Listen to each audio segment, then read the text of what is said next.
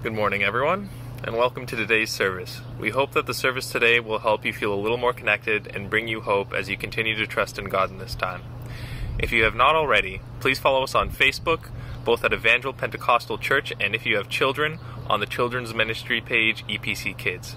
And make sure to turn on your notifications so that you will be notified of the updates. Also, please continue to check your email, including your junk folder, for emails from the pastors, including the Zoom link to the prayer time each week. So enjoy the service, and may God bless you. Good morning, Evangel. You know, during these strange times that we're in, it really is a test of our faith. Do we trust in God? And so that's the song that I've planned to sing today is Trust in You. So if you're having a tough time trusting in God, you've got questions, then then this is the song to sing. Make this your prayer. And if you're having a tough time trusting in God, then during this song maybe pray for the grace to be able to trust, to be able to let go of what we want to happen or what we think should happen. And just say, God, I do want this or I do want that, but your will be done in your timing. And through this all, I'm going to trust in you. Please help me to do that. Why don't we begin with a prayer? Heavenly Father, we don't understand everything that's going on. We don't understand why, and we don't have to, Lord God. But we know that you are in control. Please help us to remember that.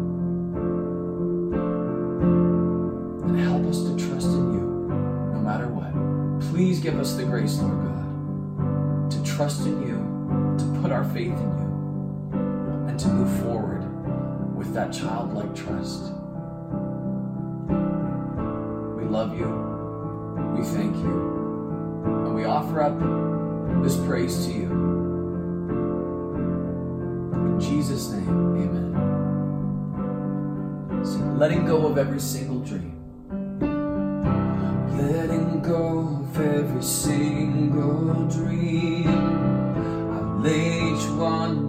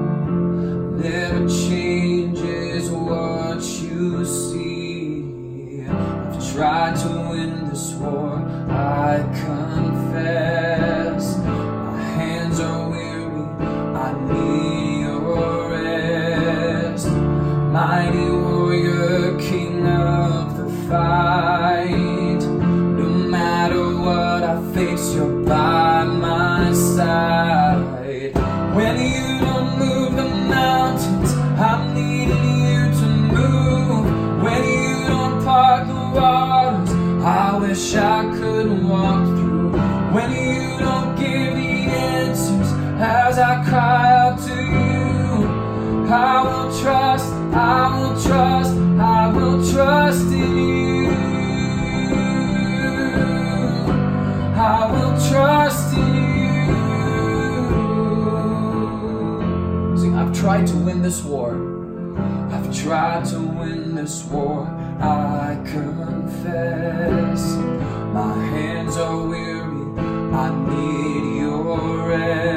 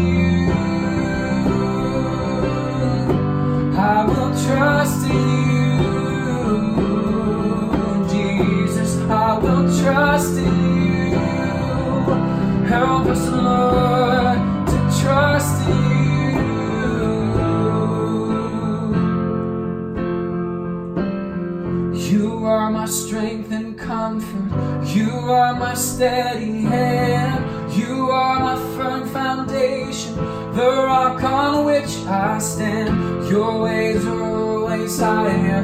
Your plans are always good. There's not a place where I'll go. You've not already stood. When you don't move the mountains, I'm needing you to move. When you don't part the waters, I wish I could walk through. When you don't give the answers as I cry out to you, I will trust, I will trust, I will trust in you. When you don't move the mountains, I'm needing you to move. When you don't part the waters, I wish I could walk through. When you don't give the answers as I cry out to you, I will trust, I will trust,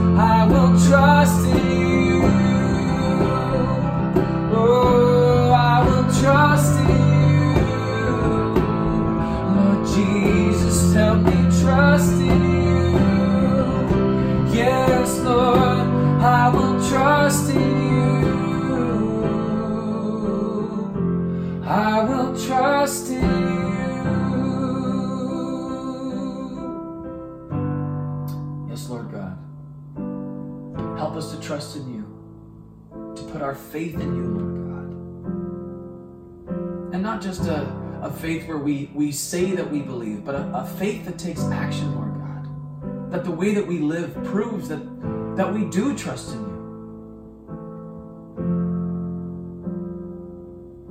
Please help us, Lord God, to have a living and active faith and a trust in you no matter what. And we need your grace to do that. Please help us, Lord God. Please help our unbelief. And give us an increase of faith, we pray. In Jesus' name, amen.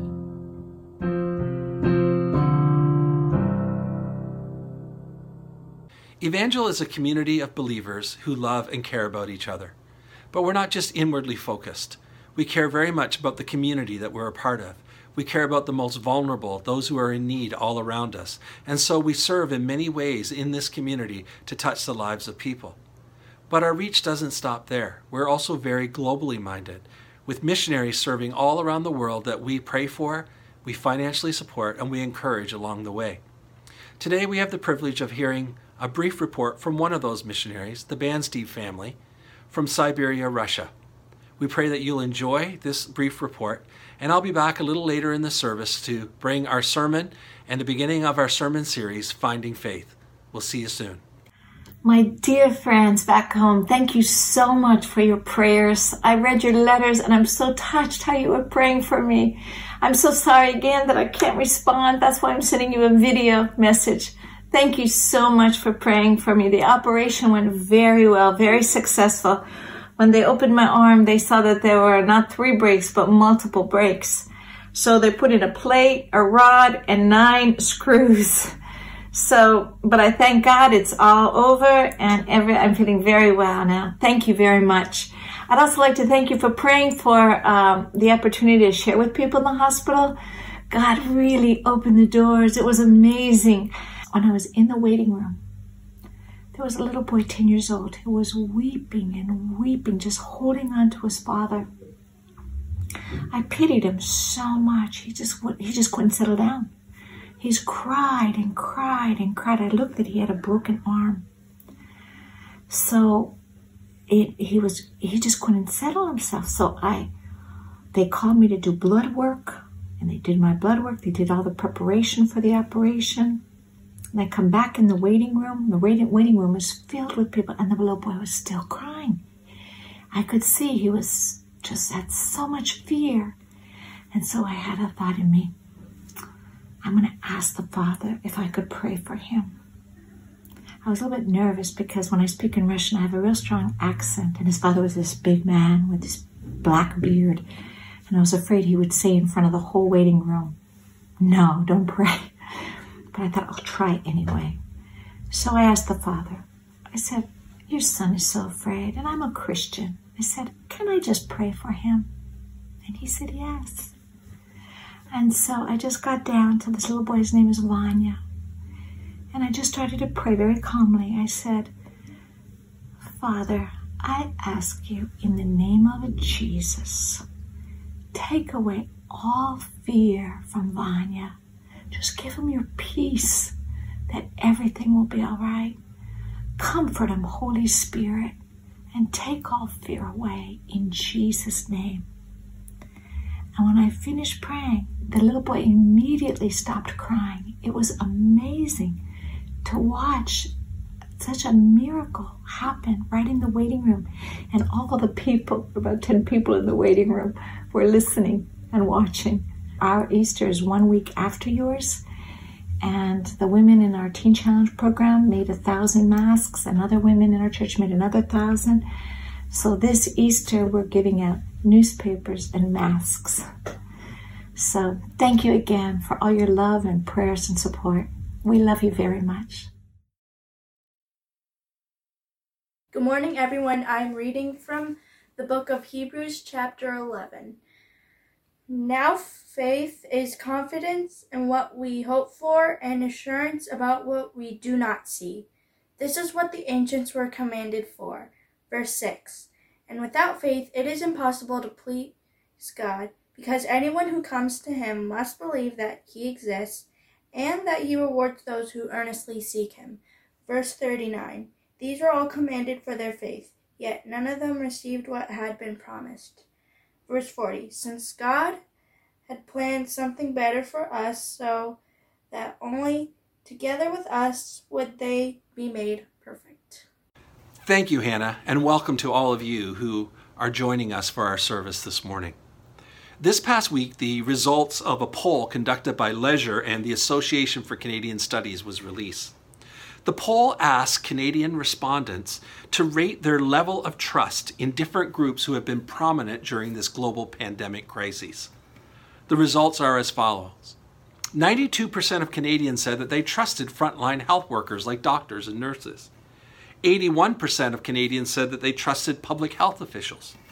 Surprisingly, only 68% of Canadians said that they trusted the World Health Organization. Only 54% said they trusted the Prime Minister. And a low 50% said they trusted the media.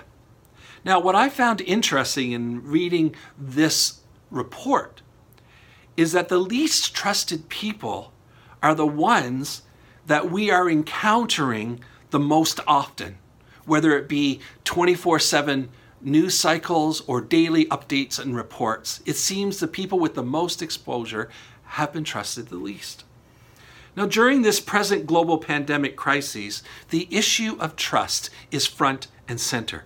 There's a lot at stake. There are a lot of varying opinions out there, and it's important for us to decide who it is we're going to trust. Because who we trust will impact how we live. Today, we're starting a new sermon series which we've entitled Finding Faith. Now, we're basing this series on the book of Hebrews, chapter 11, which is likely one of the most familiar chapters in the Bible and centers around the subject of faith. Although we do not know who the author of this letter is, nor do we know who the specific recipients are, we do know that the recipients of this letter are facing some intense trials and are being encouraged by the author to maintain their faith and to take courage. Faith in Hebrews chapter 11 is intended to show us that faith in God enables us as believers to press on despite our present realities because who we trust impacts how we live. The author selects some of the greatest heroes from Old Testament history, referencing how faith motivated and led them forward, regardless of their circumstances. Over the next few weeks, we will be considering some of these heroes in greater detail. But today, I would like to begin with establishing an understanding of faith based on what the author provides for us in this particular chapter. We will see that the author reminds his readers that faith has present implications, past implications, and future implications. And that, in fact, you can't separate one from the other, they're all connected.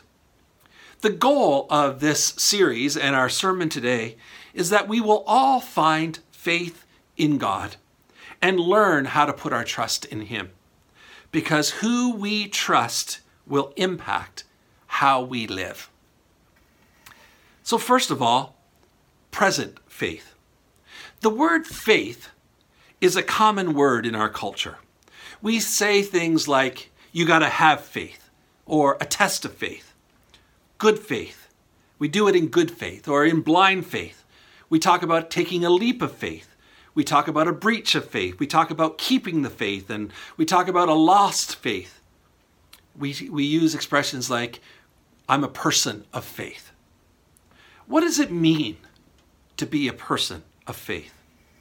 According to our scripture today, faith is a conviction of belief that leads us to a trusting God that in turn shapes how we live. Let me say that again. Faith is a conviction of a belief that leads us to trusting God, that in turn shapes how we live. Faith is active, it is alive. It's more than a set of opinions. It's more than a set of beliefs. It is more than a spiritual code that we believe in and we follow. Faith is so convicting and so compelling that it changes how we live our lives right here, right now. Faith is present. In chapter 11, verse 6 of Hebrews, the author reminds us that unless we are willing to trust God right here, right now, we're powerless to know God. We are powerless to have a personal relationship with God. To be a person of faith means to be persuaded that He, God, exists and that He rewards those who search for Him, those who crave Him, crave Him in their lives. Faith is not wishful thinking, it's not the power of positive thinking. It is more than hoping that something is happening or will happen. Faith is an inner conviction that something real is happening even when you can't see it. Faith is believing that God reigns, that He is in control, even when the world is in chaos and out of control. We are able to endure hardships in the present because we have faith in God in the present at this moment, and we trust that what He says is true. Faith is a very present and powerful reality. Being a person of faith is a life shaping reality. Secondly, I want to talk about past faith. The author's intent in looking to the past and listing these so called heroes of the faith from history is so he can inspire his readers to also have faith and to keep going like their predecessors did, even though there are people around them who are giving up. The truth is, there is a possibility that this approach could fail. It could backfire on the author. That the reader could see such a discrepancy in the faith of those listed in the chapter and their own faith that they, in fact, lose faith. And so I believe this is why the author includes in the list of heroes examples like Samson, Rahab the prostitute, Barak, and even David to remind us, his readers, that it is possible to have weaknesses, faults, to make poor choices, to have a colored past, yet still find faith and have faith.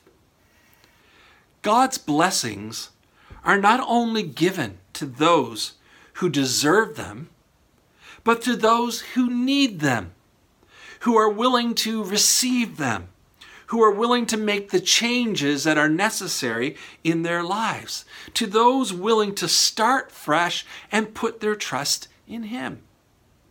Failed faith in the past does not disqualify you from being a person of faith in the present, right now. God is gracious. God is forgiving. God is a God of second chances. He never gives up on us and he never turns his back on us. The truth is this none of us are deserving of his grace. None of us can earn it. None of us can boast that we've not failed him at one time or another. Failed faith in the past does not disqualify us from faith in the present. Failed faith in the past can actually propel us into a strong faith in the present. So don't give up on yourself and don't give up on others. Your past lack of faith does not disqualify you from being a person of faith in the present. Thirdly, the author looks at future faith. Faith has a promise that always points to the future. I want to say that again. Faith has a promise that always points to the future. Even though there are benefits in the past and there are benefits in the present, the ultimate benefit lies in the future. The Old Testament heroes listed in Hebrews chapter 11 knew the blessing of God in their lifetime. Noah and his family were saved from the flood because of faith.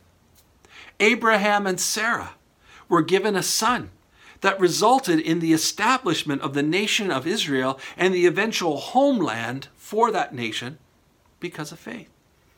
Moses led the people out of Egypt to the edge of the promised land where they eventually entered because of faith. The walls of Jericho fell, and the nation of Israel took the city because of faith. Yet, the author ends chapter 11 by reminding his readers, reminding us, that even though these heroes are commended for their faith, even though they experienced the blessing of God to a degree in their lifetime, none of them lived to see firsthand the ultimate promise. Well, what is this so called ultimate promise? all of the faith that they had, that they had demonstrated in their lives, prepared the way for the eventual coming of Jesus. God's ultimate salvation, God's ultimate promise. And so, even though these Old Testament heroes of the faith experienced God's blessing, they didn't live to see the ultimate fulfillment of God's promise in Jesus. But it doesn't end there. The author speaks of a future day. You see, Jesus' coming brought the kingdom of God in part, but his second coming will usher in God's kingdom in its fullness. And the author says that God has planned, quote, something better. God has planned something better for the future. something that all believers of all time are going to experience together. Now, it's common in our church to send short term mission teams to minister in different countries in the world. An exciting part of these trips is when we return home. The plane lands, and we all head to get our luggage to go through customs. As a team, we know that on the other side of the doors, our families, our friends, our congregation members are waiting for us to enter into that reception area. As a team, we always enter the doors to the waiting area together as one.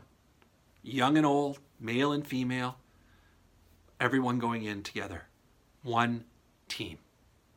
When the door opens and we walk through, we are welcomed by a great group of people welcoming us, hugging us, loving on us, excited for us, celebrating us as a team.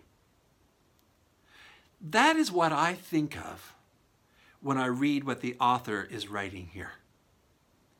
A day will come when Jesus returns, when our salvation will be complete and the kingdom of God will come in its fullness. And even though we have lived lives of faith and reaped the blessing of God in our lives, there is a moment reserved when the entire team, the redeemed of all of time and history, will walk through the doors together into that glorious welcome, that celebration of the final entry and eternity with Jesus. Talk about an all star team. We're going to be on a team in that final moment when all eternity now begins on a team with Noah and Abraham, Moses and Rahab, David and Esther, Ruth, Peter, John, Mary, our grandparents, our parents, our children, our families, our friends. All of us as a team entering into that final eternal time, hearing the words, Well done, good and faithful servant, as we enter together as one. We, not, we may not live to see some of the promises that God has made to us during our lifetime. But someday, someday, we will experience the something better that God has planned that we will all experience together. Because faith has a future. In conclusion, this morning, I want to remind us that faith enables us to trust in God, helping us as believers to press on despite our present realities, because who we trust will impact how we live. Faith is believing that God reigns, that God is in control even when our world is in chaos and things seem out of control. Failed faith in the past does not disqualify us from faith in the future because faith has a past, faith has a present, and faith has a future.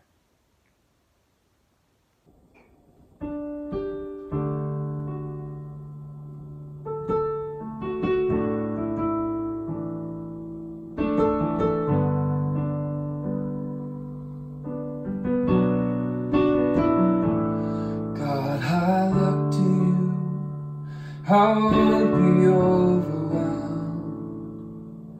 Give me vision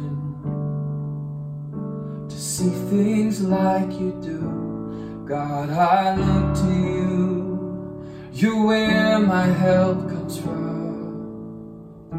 Give me wisdom. You know just what to do.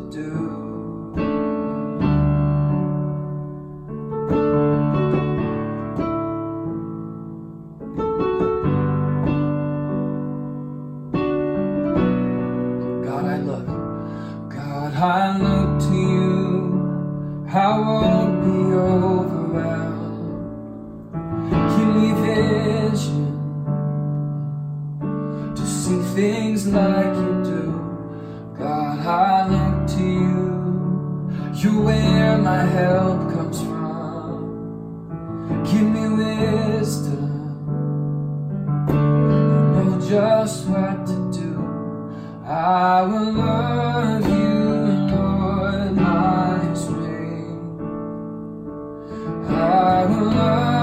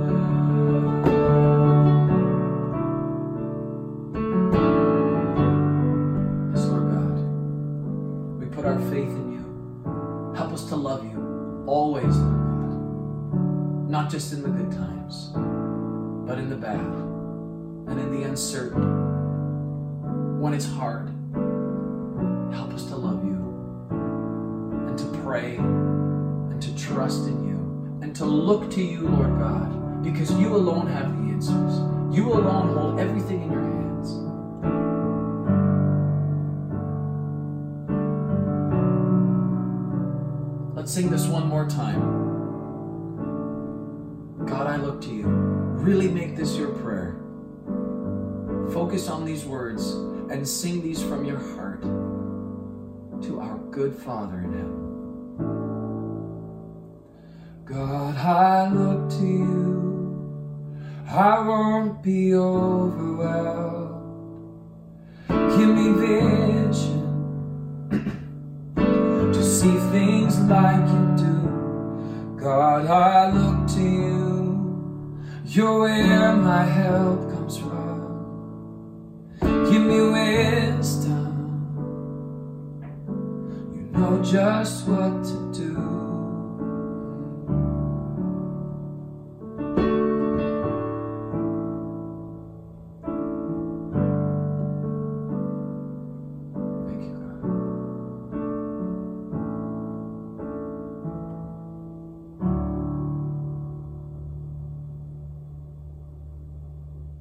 like to pray with you this morning as we conclude this service.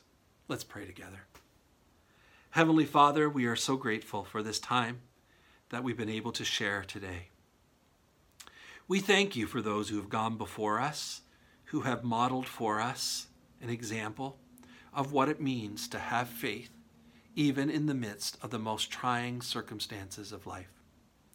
And as these days we find ourselves struggling to be people of faith, in the midst of a world that seems to have slipped into chaos, where things seem to be out of control, Lord, may we be reminded today that you are still in control, that our trust is in you, that we can be people of faith, believing that there are things that you are doing that we cannot see.